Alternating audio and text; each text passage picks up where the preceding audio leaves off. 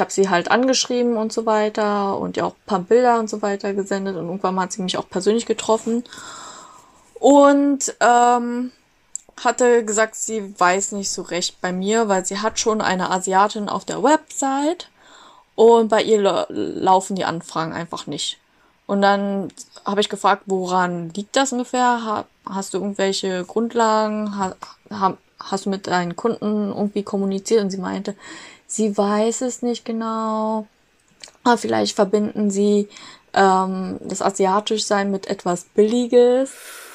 Ja, es ist halt auch echt heftig, also heftig rassistisch von nur weil, also von einer, einem Menschen mit asiatischem Background darauf zu schließen, dass alle Menschen mit asiatischem Background so und so sind. Warum machst du Escort? Es sind immer Abenteuer. Und irgendwie hat mich das total gereizt, es einfach mal auszuprobieren und in so eine ganz andere Welt einzutauchen. Für mich ist das ein starker Ausdruck sexueller Freiheit, was ich da mache. Ohne sie hätte ich das alles nie so akzeptiert, weil sie so positiv damit umgegangen ist, so wie ihr Körper ist. Ja, ich hatte dann einfach noch diese zweistündige Autofahrt vor mir, wo ich so feucht war. Oh Gott, und ich war begeistert. Ich war begeistert und habe zugehört und habe zwei Wochen später gekündigt und mich beworben bei einer Agentur. Ich glaube, da hast du schon etwas gefunden, was einen Escort von einem sehr guten Escort unterscheidet. Hallo, ihr hedonistischen und abenteuerlustigen Menschen. Wie schön, dass ihr da seid hier jetzt beim letzten Teil, bei Teil 3 des Interviews von Luisa und unserem neu entdeckten äh, Lieblingssternchen Kira. Ja, ich freue mich riesig, dass Sie heute auch über, ähm, ja, mal wieder ein bisschen ernstere Themen reden. Und bevor ich euch in das Gespräch überlasse, muss ich natürlich noch einmal kurz Werbung machen für unser Charity Duo Date, das Luisa und ich dieses Jahr wieder veranstalten. Ihr habt noch bis Weihnachten die Chance zu spenden und dafür Lose zu bekommen in unserem Duo Date Lostopf und könnt dann ein vier Stunden Duo Date mit uns beiden zusammen gewinnen. Ja, und dafür hätte sich doch dieses ganze Jahr 2021 schon fast wieder gelohnt. Alle Infos dazu findet ihr unten beziehungsweise auf meiner Website lenia-escort-berlin.de und ich freue mich riesig über die ganzen einflatternden E-Mails und ja, drückt dir die Daumen. Und jetzt zurück zum Gespräch. Tschüss, eure Lenia. Also jetzt haben wir die ganze Zeit über geile Sachen geredet. Hast du auch schon mal Sachen im Escort erlebt, die du nicht cool findest? Doof eine Sache, das war aber auch, ähm, glaube ich, ein paar Dates nachher. Und zwar äh, war es auch ein Hausbesuch.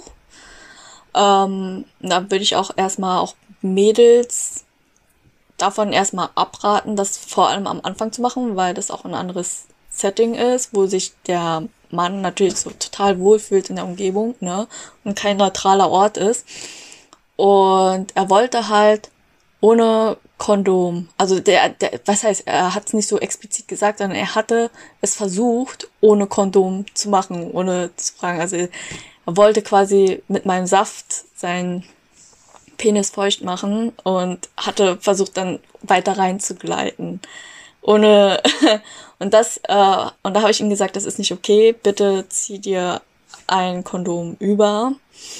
Ähm, das fand ich nicht gut und äh, ich hatte mich auch einfach nach dem Date nicht gut gefühlt, muss man einfach sagen. Und, dann, mhm. äh, es und ist äh, wie so ein Übergriff. Also es fühlt sich übergriffig an, einfach. Also mhm. ja, ich kann, genau. das, ich, ich, ich kann das total nachvollziehen, wie sich das anfühlen muss.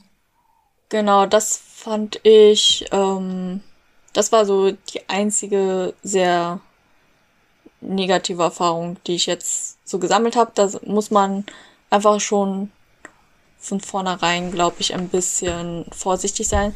Aber andere Hausbesuche fand ich auch ganz gut. Ne? Ähm, Gibt es irgendwas, was du, was du auch generell an dem Job nicht magst? Also am Escort sein an sich? Ähm, ja, ähm, aber das, da, ich glaube, davon musste, muss man auch damit rechnen. Und zwar halt äh, bezüglich Anfragen. Wie angefragt wird und ob manche Sachen so realistisch sind. Und manchmal, ja, ich bin immer für Duos zum Beispiel zu haben. Und ähm, die Agentur wirbt ja auch selber immer für, ja, wir wollen schon, dass ihr was Gemütliches und so weiter bucht und Hotels und so weiter. Aber da gab's halt zum Beispiel ein paar Hotels äh, im Nirvana irgendwie. Und da sage ich, okay, da fahre ich nicht erstens gerne hin und vor allem innerhalb von zwei Stunden. Und du, ihr habt es nur einen Tag vorher angekündigt, habt ihr so ein bisschen Background-Check gemacht von dem Kunden, ne? Mm, ob der seriös ist, etc. Da fühlte ich mich einfach unsicher, dass mir einfach so das, ähm, ob die Agentur ich weiß nicht, da hatte ich mich einfach nicht wohl gefühlt, dass mir so eine Anfrage erstens weitergeleitet wird und auch äh, teilweise, ja, hast du spontan Zeit. Ich weiß, man kann immer ablehnen, aber meistens sind die Sachen so unrealistisch, dass man innerhalb von zwei Stunden vielleicht ein Date annehmen kann oder so. Ich brauche vielleicht so immer einen halben Tag vorher Bescheid. Ähm, das ist schon ziemlich krass. Also ich brauche mindestens 48 Stunden vorher Bescheid. Ah, okay. Also, ich, wenn mich jemand fragt am Morgen, ob ich heute Abend Zeit habe, da antworte ich gar nicht. Ah, okay. In der Regel, weil ich gar nicht die E-Mails so schnell lese und so. Also vielleicht habe ich zufällig mal Zeit, aber das ist super, super selten. Ah, okay.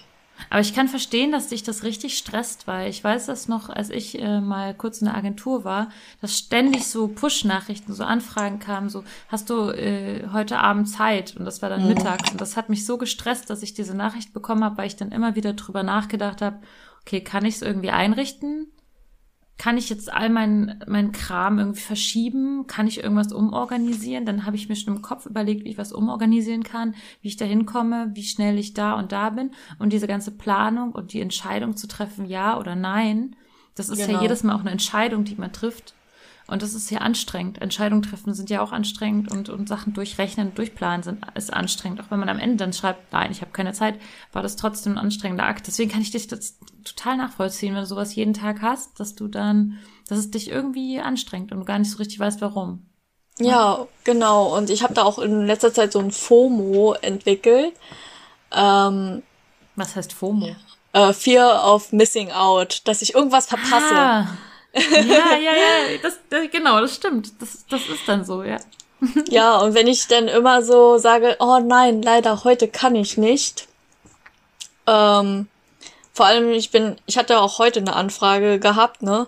Wenn ich, äh, und ich dachte, und, und das ist sogar von der neuen Agentur, und da muss man denke ich so, sich bewältigen, habe ich das Gefühl, ne? Dass sie so weiß, okay, du bist verlässlich, du nimmst auch Dates an, weil ich habe auch öfters so gehört. du meinst, man muss sich ähm, beweisen, oder was? Ja, beweisen oder einfach ja. mal so sagen, die Agentur will ja auch äh, gewinnen und so weiter erzielen und ich weiß, ja, okay, du kannst auch äh, mal absagen, sagen sie auch, aber am Ende, wenn du natürlich zehn Anfragen bekommst und davon nur eine abs äh, eine annimmst, dann finden sie es auch nicht so geil. da hat man so ein bisschen Angst, mhm. dass man dann, dass man dann nicht empfohlen wird, weil ich habe auch letztens so ein Gespräch mit meiner Agentin mitbekommen, die ähm, die viele Männer rufen oder einige Männer rufen ja auch an, ähm, weil sie überfordert sind von der Website, ne, vor allem jetzt bei der neuen Agentur, wo ich bin.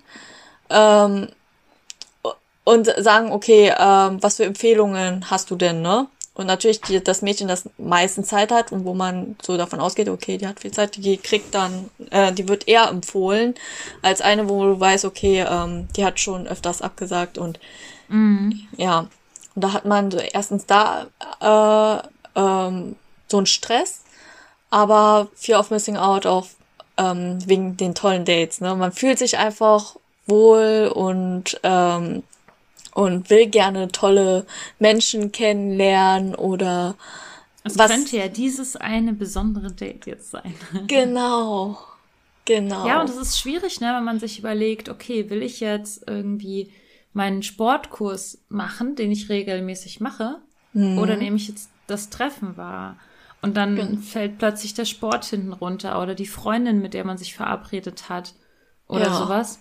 Und das, also ich zum Beispiel, ich glaube, man kommt irgendwann an den Punkt, wo man sagt, nee, es gibt einfach feste Termine und ähm, ich nehme den Termin mit meiner Freundin wahr. Und wenn ich halt eine Anfrage bekomme, dann nehme ich die halt nicht wahr. Ist einfach dann so. Also, dass man diese, das ist so eine, ich glaube auch so eine Sache, die man einfach dann mit der Zeit viel mehr akzeptieren kann. Auf jeden ähm, Fall. oder so. Aber ich kann mir das total nachvollziehen, dass, also, dass, das, dass du ja auch wahrscheinlich über eine Agentur auch viel mehr Anfragen äh, bekommst, weil die ja wahrscheinlich auch immer an alle Mädels erstmal die Anfrage raussenden und dann gucken, was am Ende da bei rumkommt. Ja, genau. Und ähm, da muss man wirklich seine Prioritäten setzen. Aber manchmal war es einfach so, äh, das ging auch, einfach nicht anders. Ich hatte zum Beispiel auch eine Anfrage gehabt, wo ein sehr, sehr junger Mann mich angefragt hat, so, ich glaube ich, ein 18-Jähriger. Und, ähm, und es wäre auch sein erstes Mal gewesen, wo er eine Escort gebucht hat. Da fühlt man sich ja nochmal geehrt. und Aber er war keine Jungfrau. das eine weiß ich Jungfrau gar würde ich auch alle meine Termine absagen. Ja, aber das wäre noch on top und das hatte mich einfach, so, es war, war zwar nur zwei Stunden, aber das hat, war so spannend einfach, ich hätte das so gerne angenommen, aber das war schon sehr kurzfristig gewesen und ich hatte einer Freundin versprochen, dass ich mit ihr streiche. Und dann hat er, ähm, also der, der, den einen Tag hat er angefangen, dann sagte ich so, ja, nein, ich habe da leider keine Zeit, kannst du mal morgen anfragen? Und er meinte dann so, ja, ähm, ich muss morgen leider arbeiten. Und ich so, okay. Und dann hat er doch am nächsten Morgen angefragt, dann habe ich aber mit meiner Freundin da gestrichen und ich, ich auch so, ich hätte es gerne angenommen, hätte es wahrscheinlich zeitlich geschafft, aber ich war voller Farbe, fix und fertig. Und ich dachte, nein, also das will ich ihm nicht antun. Äh, und ich hätte da auch einfach keinen Bock drauf, aber hätte man mir mindestens einen, halbe, einen halben Tag vorher Bescheid gegeben, oder in dem Fall sogar einen ganzen Tag, ähm, dann, dann hätte ich mich mehr vorbereitet und ähm, gerne das Date auch angenommen. Das hätte ich natürlich auch im Dialog gemacht mit der Freundin oder auch mit äh, mit ihr das so kommuniziert, ne? weil das war halt meine Escort-Freundin, also die hatte vorhin Ja, die ähm, hätte es auch verstanden. die hätte es auch verstanden und äh, sie dachte auch so, das ist ja eine mega interessante Anfrage, also nimm. Ja. Ähm, Ja, aber das ist doch genau, es ist interessant, dass das jetzt nach den Tausenden von Folgen, die wir hier in diesem Podcast hatten, auch jetzt mal so krass thematisiert wird, was wie problematisch das auch ist, diese kurzfristigen Anfragen. Also einfach auch mal Shoutout an alle Menschen, die Escorts buchen, ähm, wenn es geht, wirklich so langfristig wie möglich, bucht so langfristig wie möglich vorher. Das macht einfach so viel mehr Sinn. Ähm, und ja, und, und, und es gibt auch manche Menschen, die sich, glaube ich, irgendwie so drei Leute anfragen und Ja. dann halt und dann halt irgendwie zwei Leuten absagen. Das, also das geht halt auch wirklich gar nicht, weil manche Leute schaufeln sich da den Tag frei, um dann eine Absage wieder zu bekommen. Es ist einfach, ähm, also sowas ist einfach purer Egoismus und ist einfach nicht in Ordnung. Das ist halt einfach doof. Da muss man einfach frühzeitig planen und dann kann man auch alle drei an, nacheinander anfragen, wenn man lang genug vorher anfängt mit, mit Plan. Also Und so- teilweise auch, wann man anfragt. Ich hatte auch einen Kunden gehabt. Ähm, er wollte spontan mit mir ein Duo machen und ähm, hatte eine, eine ganz süße ähm, Escort äh, angefragt. Und ähm, das wäre so eine Stunde Fahrt ungefähr entfernt wahrscheinlich von ihr. Aber man muss auch die Zeit bedenken, es war fast so 22 Uhr, ne? Mhm. Und das war auch so mega spät und vielleicht dann auch noch zwei Stunden unter der Woche. Ähm, ja, ist auch sehr Das unangenehm. nicht, ja. Mhm. Wenn dann, wie Ja. gesagt, vorher sehr, sehr lange Bescheid geben, wenn es um 22 Uhr sein soll, bei mir jetzt in dem Fall äh, mindestens einen halben Tag. Ähm, aber das war wirklich so super, super spontan. Meine Freundin meinte aber auch so, sie wäre auch ein Spontanbucher, wenn man das jetzt kundenseitig denkt, ne? Ja klar, jeder wäre gerne spontan Bucher, nur so jetzt, also ich wäre es ja wahrscheinlich auch, nur jetzt tendenziell ist es halt einfach nicht so besonders gut. Aber natürlich soll es jetzt nicht die Leute davon abhalten, wenn es halt nicht anders geht, dann macht es, versucht es halt, aber erwartet halt nicht, dass dann ähm, euch direkt die Zusagen irgendwie einflattern. Ähm, wo wir noch mal über so Sachen reden, die nicht so cool sind. Ähm, du hast ja einen asiatischen Background. Deine Eltern sind aus Vietnam. Ich bin eine Banane. Du bist eine Banane. Ich bin eine Banane, außen gelb, innen weiß.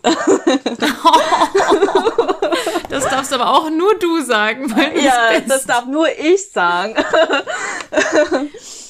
ähm, und zwar, ja, meine beiden Elternteile sind ähm, aus Vietnam. Bin aber hier in Deutschland aufgewachsen. Hatte, äh, habe auch, ja, und geboren, aufgewachsen und geboren. Und habe auch einen deutschen Stiefpapa. Bin auch auf einer sehr deutschen Schule gegangen. Ich glaube, ich war die einzige Asiatin von Parallel, nee, in meiner Klasse von 32 Leuten oder so. Und äh, ja, ähm, deshalb äh, relativ recht kulturfern aufgewachsen. Zu Hause wurde auch hauptsächlich aus Rücksicht von meinem, für, ähm, aus Rücksicht meines Vaters äh, auch Deutsch hauptsächlich gesprochen.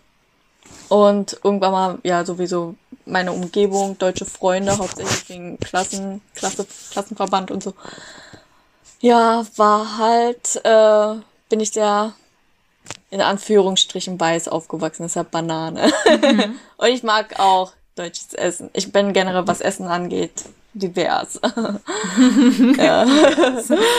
Ähm, und hast du ähm, im Escort speziell jetzt Rassismus erlebt? Weil es ja eigentlich auch schon, ich finde es eigentlich schon ein wichtiges Thema, das mal irgendwie zu besprechen, inwiefern das bei uns irgendwie eine, eine Rolle spielt, in unserem Berufsfeld. Ja, also ich würde es einfach in Rassismus kategorisieren. Und zwar vor allem in meinem Bewerbungsprozess. Ja.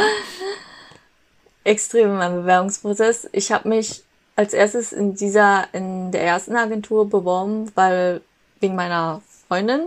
Und ähm, Deine Und ja. Freundin ist einfach weiß dann.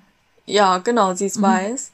Aber ähm, sie meinte, sie hat gute Erfahrungen mit der Agentur gemacht und die Kunden sind super nice. Ja. Und ähm, weil sie, wie gesagt, schon Erfahrung damit hatte und ich wollte mich erstmal daran tasten, habe ihr dann, habe auch der Agentin, ähm, ich habe sie halt angeschrieben und so weiter und ihr auch ein paar Bilder und so weiter gesendet und irgendwann mal hat sie mich auch persönlich getroffen.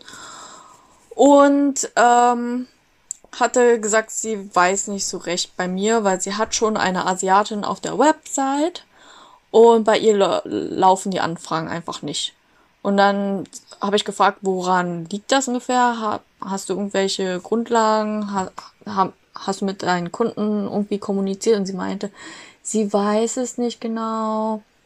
Aber vielleicht verbinden sie ähm, das Asiatischsein mit etwas Billiges. Das hat sie, äh, aber sie weiß, und das hat mich so ein bisschen getroffen, weil obwohl sie es nicht genau weiß, dass sie dann so, ein, so etwas aufstellt und nicht mal Kunden angefragt hat, ähm, hat sie es eher sehr, sehr, sehr vage formuliert, ohne Grundlage, ohne, sag ich mal, Kunden zu fragen, ja, warum, was sind da eure Präferenzen? Und wenn Kunden schon explizit sagen, ja, wir mögen keine Frauen mit asiatischen Features oder keine Ahnung, andere Features, dann kann ich es verstehen, aber das hat sie halt nicht erwähnt, ne?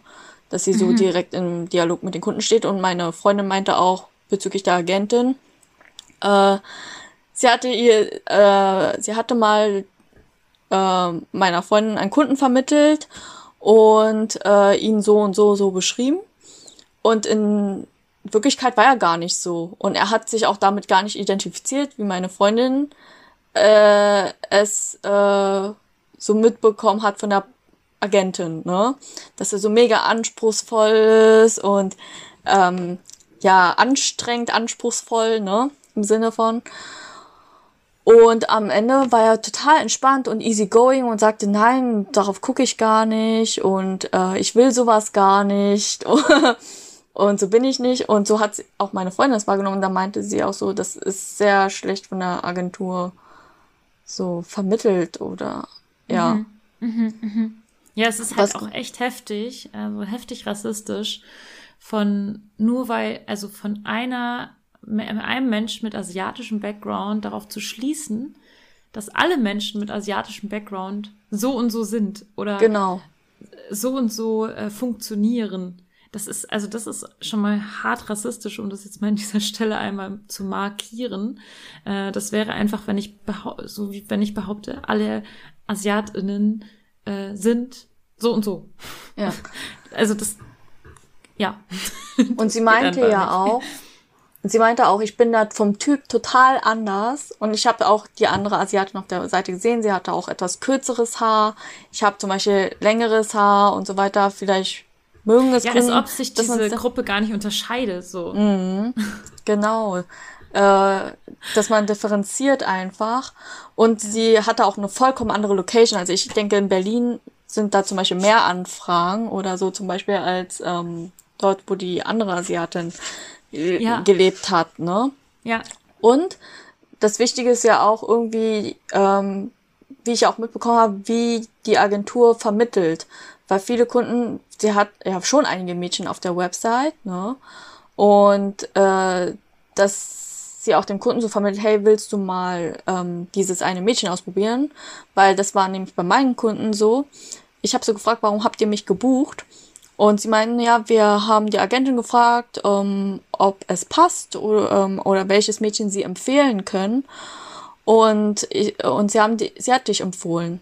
Und, äh, und da meinten auch die Kunden, und sonst wäre ich noch nie mit einer Asiatin, sag ich mal, ausgegangen oder ins Bett gestiegen. Und das hat mich total überrascht. Und dieser Kunde hat mich dann auch mehrmals dann gebucht und ist total begeistert. Ne? Und ähm, das hängt auch viel von den Empfehlungen äh, von der Arbeit der Agentur ab, wie sie Mädchen empfiehlt, ne? dass sie auch ähm, uns so, auch die Kunden daran führt. Ne? Und wie hat sich das für dich angefühlt, dass er das so einfach so gesagt hat? Sonst wäre ich ja nie mit einer Asiatin ins Bett gegangen. Also ist das nicht auch irgendwie verletzend gewesen in dem Moment oder war das für dich eher so?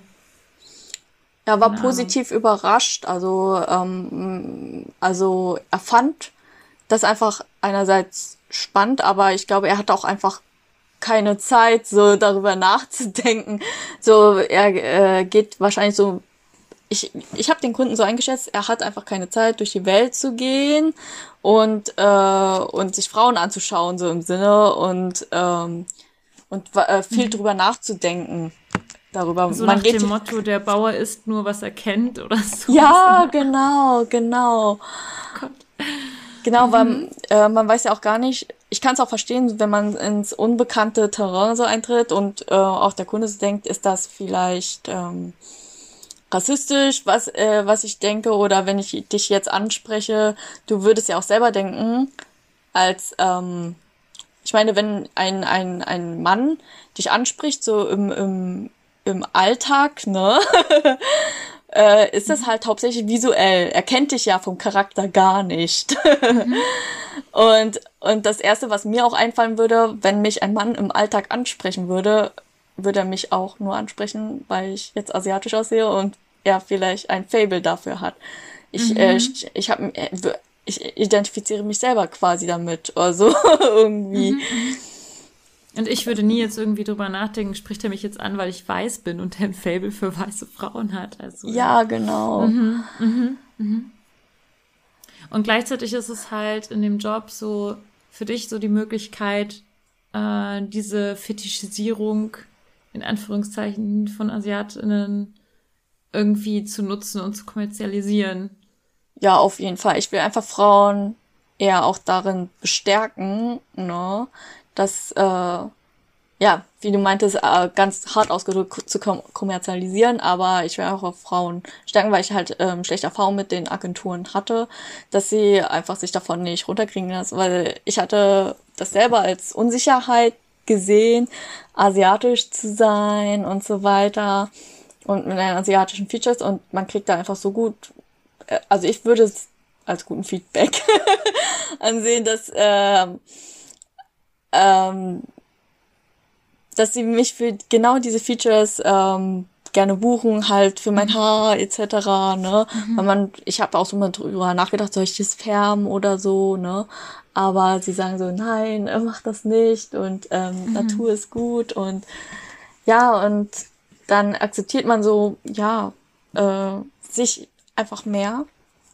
Und äh, diese Fetischisierung gibt mir Kraft, äh, quasi ich, mich mehr zu ähm, akzeptieren und äh, mich mehr auch sexy zu fühlen. das, was ich bin. Ich würde sogar noch mehr betonen, mein asiatisch sein und Ja, ja, ja, total. Weil du es ja. ja dann auch wirklich damit spielst und das so in diesem Konsens ist. Ich meine, im Grunde werden wir ja alle fetischisiert. Also im mhm. Grunde werde ich ja genauso fetischisiert wie du als einfach Sexobjekt, so in dem Sinne. Mhm. Ähm, aber da es ja in dem Moment halt darum geht und ich halt auch den Konsens, das Einverständnis gegeben habe, so in dem Moment, ja, ich will, dass du mich jetzt als Sexobjekt siehst und ich stehe da jetzt drauf und ich, das ist jetzt mein Ja dazu, dann ist es ja in dem Moment auch voll okay. So. Ja. Ähm, und, und das hat ja, ich weiß gar nicht, wer das gesagt hat. Ich glaube, Undine hat gesagt, ähm, dass du im Bett ja auf die Sachen stehst, gegen du, die du quasi sonst so auf die Straße gehen würdest. Also zum Beispiel stehe ich total ja drauf, irgendwie so ein bisschen dass ich als Schlampe bezeichnet zu werden und äh, gefesselt vielleicht und keine Ahnung was. Aber natürlich gehe ich auf die Straße für die Rechte der Frauen und bin, würde ich mal sagen, Feministin und bin, ähm, ja, bin halt einfach eine super freie Frau, die sich überhaupt nicht im Alltag von irgendjemand irgendwas sagen lassen würde. Ähm, aber im Sex ist das halt anders und das ist auch okay. Also wir können mhm. ja nicht unsere sexuellen Vorlieben plötzlich politisch korrekt machen. Also wenn eine Welt, in der wir irgendwie anfangen würden, uns dann auch noch, also uns in, und im Sex versuchen würden, politisch korrekt zu verhalten. Das wäre der Untergang von jeglicher sexuellen Spannung. Oh ja, oh ja, extrem. Ja, also ich will auch einfach so sagen, dass das so auch zwei unterschiedliche Paar Schuhe sind. Also das will ich einfach gar nicht vergleichen. Kann, kann man einfach nicht vergleichen. Aber ich will auch einfach damit so sagen, dass die Agenturen auch mal differenzieren sollten und auch die Mädchen da äh, bestärkt sein sollten. Egal, was ihr für Unsicherheiten habt oder Features, seid ihr curvy oder ähm, mhm. andere Hautfarbe oder so. Es gibt immer einen Menschen da draußen, der das, ähm, das total toll findet und ähm, ja, also generell ist Escort und diese Branche sehr, also es hat mich extrem bestärkt. Das sind halt so positive Erfahrungen, ähm, wo ich mich vorher extrem selber unsicher gefühlt habe. Ich hatte mich, äh, ich bin, ich habe mich ja sowieso, wie gesagt, ich bin sehr weiß aufgewachsen. Das Einzige, was bloß nicht gepasst hatte, war mein Aussehen. Und das habe ich auch als Makel erstmal sehr lange wahrgenommen. Und diesmal äh, liebe ich alles gefühlt an mir. Also, dass ich sowohl so aussehe und gleichzeitig auch die andere Kultur verstehe. Also, ähm, ja, doch, äh, ich habe noch eine. Okay, nee, äh, sonst ist wieder so ein krasser Themensprung. Ähm, ja, das finde ich total toll, dass man sich jetzt mehr so ganz wahrnimmt und dass da nicht so eine Dissonanz im Kopf entsteht, ne? Mhm. Ähm, das irgendwie. Das hört sich jetzt auch so an, als hättest du diese Entwicklung durch den Escort gemacht. So dieses, mhm. dass man sich selbst so krass liebt, wie man ist, weil man merkt, dass man dafür, was man, genau das, was man ist, irgendwie auch geliebt wird und, und gesucht wird und gebucht wird. Dass dadurch das noch mehr bestärkt wird. Das ist diese Entwicklung, die ich Du nickst.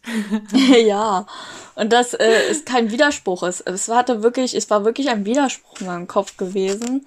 Und äh, ich glaube, jeder mit in gewisser Maßen mit Migrationshintergrund hat immer was zu kämpfen, wo man hingehört, weil in Vietnam bin ich nicht richtig Vietnamesin. und in Deutschland mhm. bin ich auch nicht Deutsche.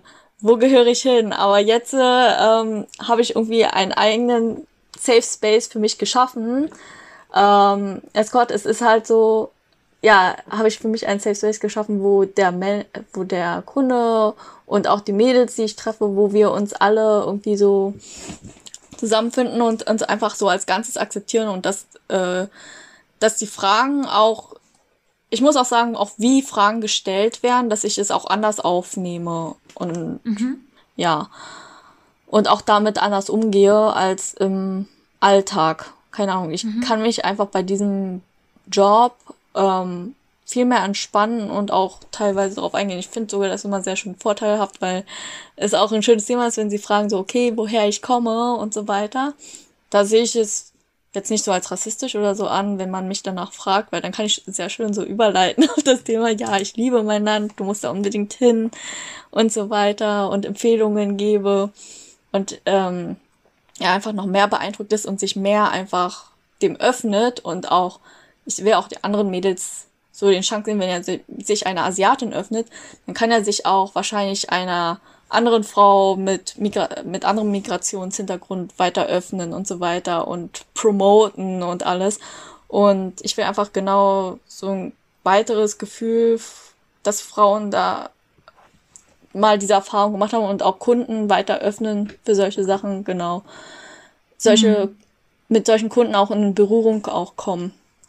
Genau. Wie gehst du damit um, wenn dir jemand beim Date so Sachen irgendwie, also wenn er weil manchmal ist es ja auch einfach Tapsigkeit und Unwissen, was also dieser mhm. Alltagsrassismus, äh, wie der sozusagen entsteht, sowas wie, wo kommst du denn her? Weil du siehst ja anders aus als wir, also, ohne diesen Nachsatz. Das ist ja sowas, was man so als äh, nicht weiße Person irgendwie dauernd hören muss. Also habe ich sie jedenfalls bisher immer mitbekommen. Ähm, also wie gehst du damit um, wenn du so Alltagsrassismus dann im Date äh, irgendwie hörst?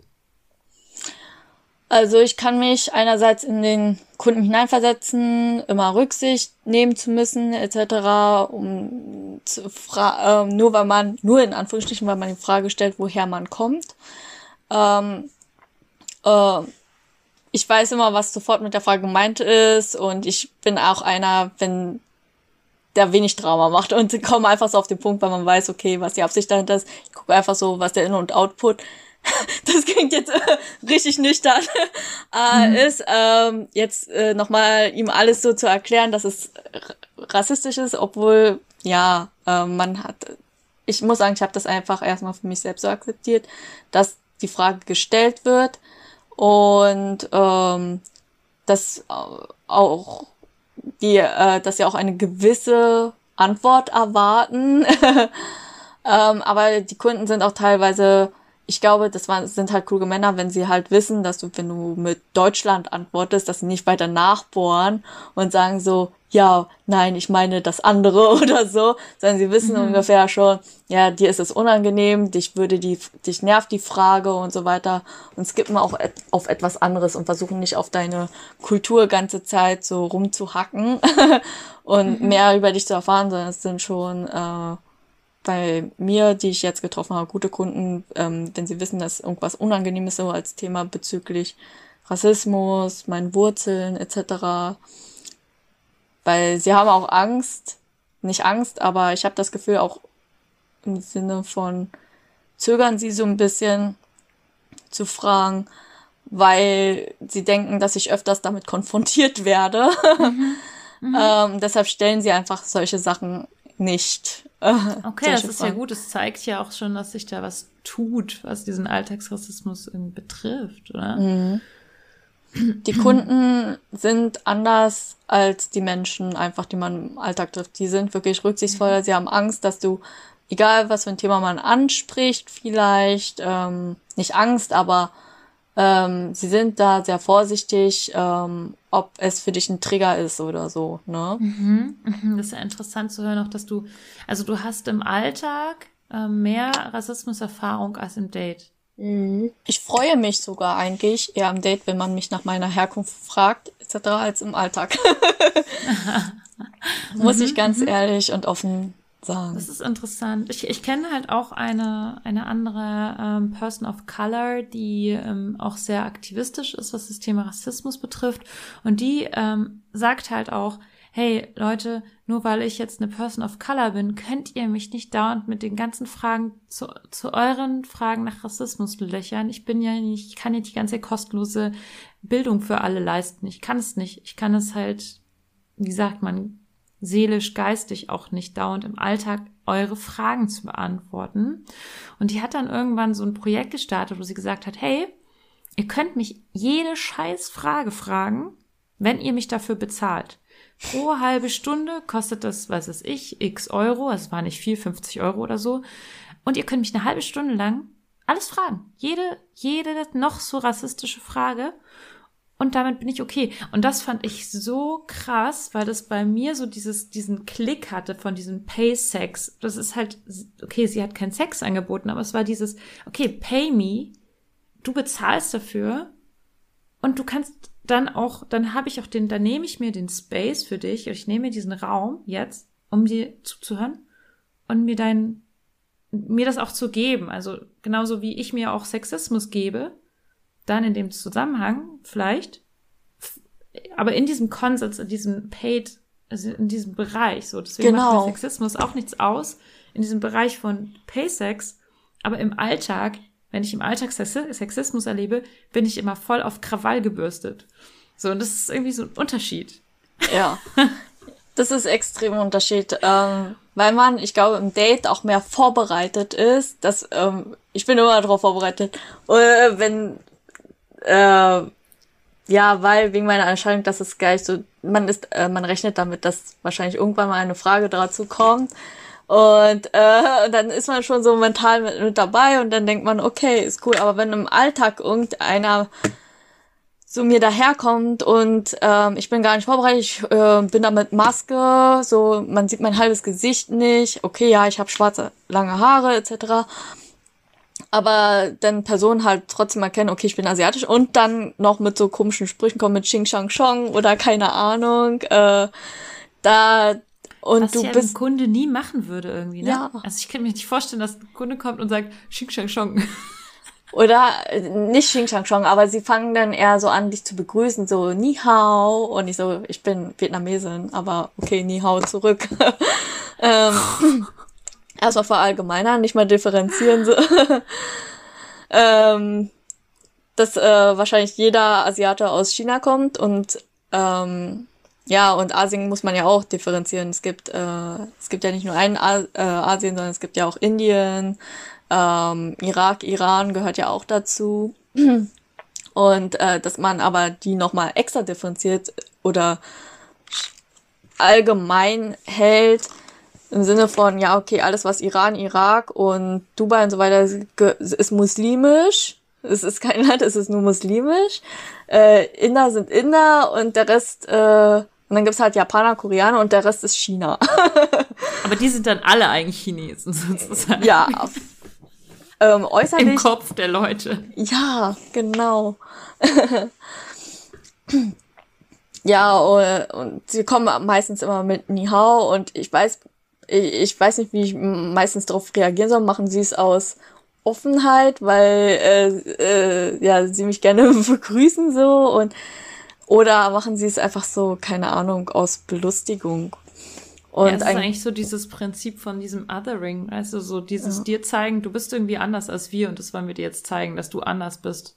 Mhm. Also so du bist irgendwie anders als wir. So das, also das, also das ist ja diese diese Struktur davon, von jemand anderem so zu zeigen irgendwie gehörst du hier nicht so hin, deswegen begrüßen wir dich irgendwie anders.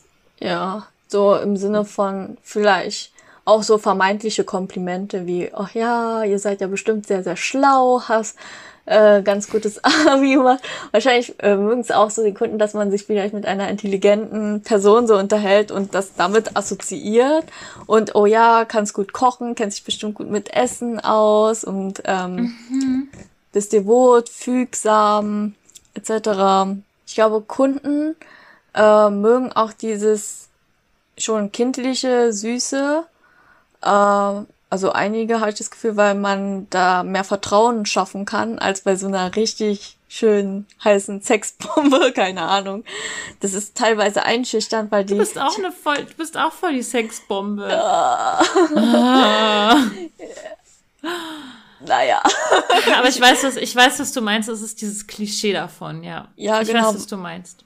Weil die meisten Kunden sind ja auch relativ schüchtern, also die, die ich erlebt habe, sind relativ schüchterne ähm, Männer und die wollen sich halt äh, in gewissermaßen fallen lassen und nicht so nach dem Motto, okay, da ist so eine extrem heiße Frau, die würde mich im Alltag niemals ansprechen und machen sich dann so den Druck, imponieren zu müssen oder so.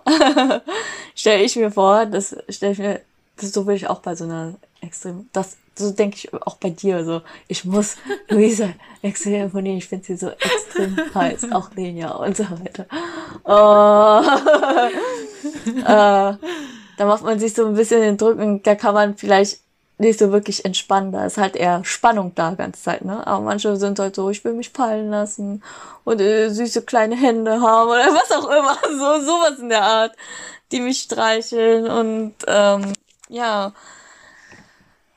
So denke ich auch und dass nicht so viel gelabert und gequatscht wird, sondern einfach so, weil ich habe auch ähm, bezüglich so Rassismus im Alltag eine ein eine Le Professorin kam mal zu mir und sie hatte auch so gesagt, warum, warum deutsche oder europäische Männer so auf Asiatinnen stehen, weil wir ja so fügsam und äh, gehorsam sind. Was? In welchem ja. Zusammenhang sagt bitte eine Professorin sowas? Das ist sowas von übergriffig.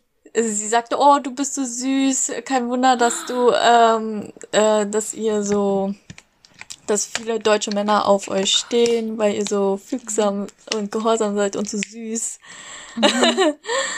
Aber das ist auch echt, also das ist halt auch echt so krass übergriffig und rassistisch und man verpackt es dann so als Kompliment und dann, wenn du dich dann drüber aufregst, dann heißt es so, ja, aber die meint es doch nur gut mit dir.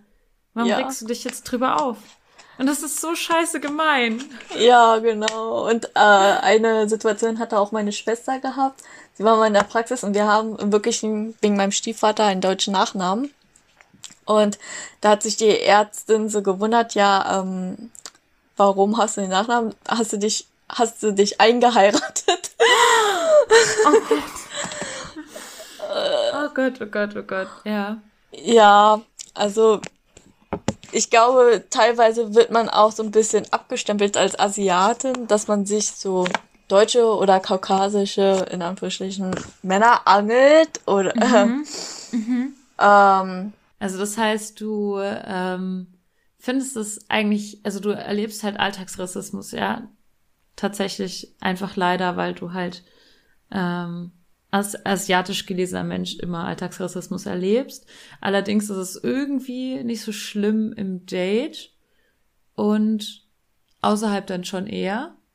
Und du hast auch diese Offenheit dann im Date irgendwie viel mehr darauf einzugehen und vielleicht auch irgendwie Leuten sowas zu, zu vermitteln irgendwie, wie man solche Fragen auch stellen kann, ohne dass sie vielleicht total komisch rüberkommen.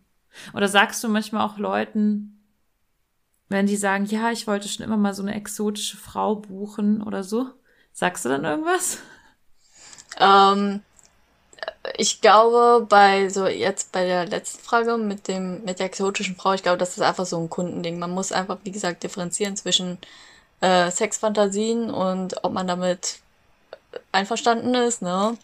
Ob man einen Konsens findet und äh, oder ob da ein Konsens ist und ähm, ja und halt im Alltag und im Alltag ist es halt so immer un äh, kann man es nie kalkulieren, aber im Date kann man es immer kalkulieren und in gewissermaßen souverän umgehen.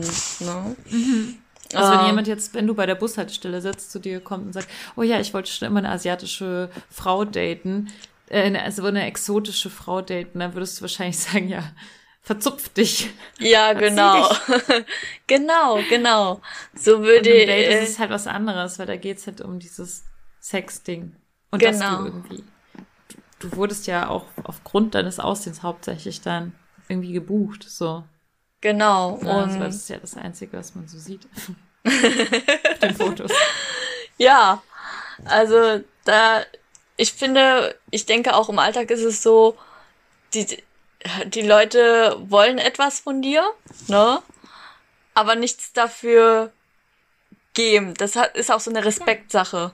Das ist halt auch einfach so eine Respektsache, weil ich verbinde einfach Escort auch mit so viel Respekt. Also ähm, dass sie auch, äh, dass sie wissen, dass du es mit dir in Anführungsstrichen machen lässt, ne?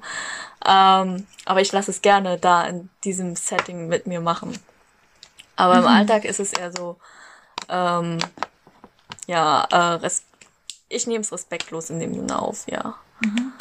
Also Würdest du dir irgendwas wünschen, so wie sich die Sache entwickelt?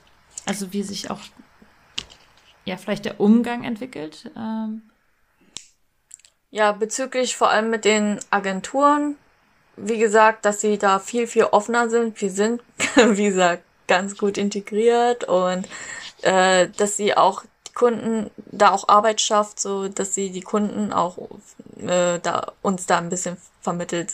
Ich, ich äh, denke, wir ähm, ähm, ich muss mal gucken, wie ich das formuliere. Ihr empfiehlt ja auch öfters Kunden ähm, bestimmte Mädchen und äh, und da fängt es schon damit an, nicht nur immer so diese Stammmädchen, ja, die kommt wahrscheinlich öfters an, die passt immer zum zum Schema von vielen Kunden, sondern auch mal zu sagen, ja, hast du mal Bock auf Experimente oder so, ne? Ja. Ähm, und oder vielleicht kann man auch als Agentur irgendwie äh, weniger solche Sachen reproduzieren. Also wenn ich als Agentur jetzt jemanden ausschließlich als Asiatin verkaufe, in Anführungszeichen, Mhm. dann ist das halt auch eine Reproduktion von sowas. Wenn ich aber als äh, Agentur sage, hey, das ist eine sexuell krass offene Person, die lässt sich richtig gut fallen.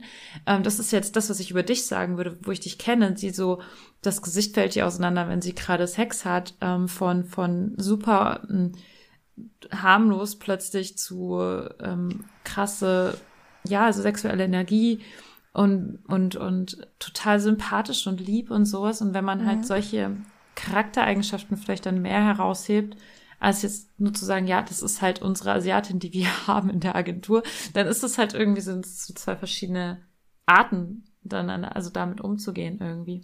Und dann auch eben die Verantwortung, äh, die man dann auch irgendwie hat, sowas eben nicht wieder zu reproduzieren als weiße Person. Ja, teilweise habe ich auch, wie soll ich sagen, nicht Angst, aber auch so eine Furcht, äh, mal nach Hause geschickt zu werden. Das äh, wollte ich eigentlich schon vorher zu erwähnen. Ich sage auch öfters der Agentur so Bescheid, bitte betont, äh, dass ich Asiatin bin, ähm, weil manche Kunden haben halt wirklich äh, Präferenzen und wenn da, wenn sie schon sehr stark oder sind halt Gewohnheitstiere und haben sich auch dran gewohnt, gew haben uns auch akzeptiert, Gewohnheitstiere zu sein und dass es sie wirklich überfordert, eine asiatische Frau oder sowas zu haben. Ähm, ja, kann ich das auch verstehen, ne? Ähm, wo, auf welchen Punkt wollte ich hinaus? Und deshalb, äh, ach ja, genau, und deshalb, ähm, ja, okay, ich habe auch öfters die Agentur auch so drum gebeten, äh, dass meine Angst, ähm, doch umsonst zu einem Date gegangen zu sein, etc. Ähm, ja, dass sie es explizit betonen, dass ich Asiatin bin. Ähm, es hat schon etwas mit mir so gemacht, sag ich mal, aber äh, das ist wie gesagt in einem Konsens, dass es sehr stark betont wird. Viele wollen es vielleicht, im Alltag hatte ich es versucht zu äh, verschleiern, aber im Escort versuche ich es extra hardcore zu betonen, dass man äh, das aus Rücksicht macht, genau. Da ist auch ein Unterschied drin. Und noch zusammenfassend auch, dass die Mädels ähm, da, wie gesagt, sich nicht unterkriegen lassen sollen. Somit hebt sich das auch nach und nach auf und äh, ja, und das macht mich total glücklich, wirklich. Also ähm, einfach egal, wo ihr denkt, das ist eine Unsicherheit von euch, ihr seid da anders, ähm, ihr seid curvy oder keine Ahnung, Person of Color. Ähm, das ist ähm, das Schönste, was es gibt. Und ähm, ja, Ja. Das sind schöne Worte und ich finde, das sind auch richtig gute letzte Worte in diesem Podcast, in diesem richtig langen Podcast mit dir. Es hat- war so schön mit dir zu reden. Ähm, wir haben so viel, so wir haben so viel, so viel Tee- Fässer aufgemacht und können wahrscheinlich noch so ewig weiterreden. Danke, Kira, dass du da warst. Danke, ich dass danke du dir. unseren Podcast so ähm, befruchtet hast. Und ähm, ja, ich freue mich sehr, dass ich dich kennengelernt habe und ich bin schon gespannt auf äh, Dinge, die wir zusammen erleben werden. Und äh, ja, danke an Lenia für die Schnittarbeit und alles zusammengewurschtle. Ich bin dir super, super dankbar. Ähm, danke an alle ZuhörerInnen da draußen. Wir haben euch richtig, richtig doll lieb. Und wenn ihr uns äh, auch toll findet, dann gebt uns unbedingt bei iTunes fünf Sterne Bewertung und schreibt vielleicht noch was Nettes dazu. Wie gesagt, es sind so ein paar schlechte Bewertungen da drauf und ich bin mir ziemlich sicher, dass Sexwork Gegner sind. Also tut irgendwas dagegen, bitte. Ähm und äh, ja, ihr könnt uns auch weiterempfehlen. Insbesondere äh, könnt ihr uns weiterempfehlen an Menschen, die Sexwork kritisch sehen oder denken, dass da alle Leute nur gezwungen werden oder dass alles nur aus Zuhältern und Drogensüchtigen besteht und äh, denen kann nur geholfen werden, indem wir ihren Job ihnen wegnehmen. Also jedenfalls diesen Menschen könnt ihr diesen Podcast empfehlen oder allen Leuten, die überhaupt nichts darüber wissen, aber vielleicht mal was wissen sollten oder Leute, die Bock haben, sich sexuell ein bisschen inspirieren zu lassen. Ja, empfehlt doch einfach den Podcast weiter und teilt ihn mit euren Freunden. Ah, ja, genau. Das sind alle meine Empfehlungen dazu. Ähm, ansonsten könnt ihr uns auch auf Twitter folgen und Kira hat übrigens auch einen Twitter-Account, der ist ganz geheim und ganz klein, aber ihr könnt ihn trotzdem finden. Wir verlinken ihn. Und äh, genau, habt noch eine wunderschöne Zeit und ähm, wir küssen euch. Tschüss.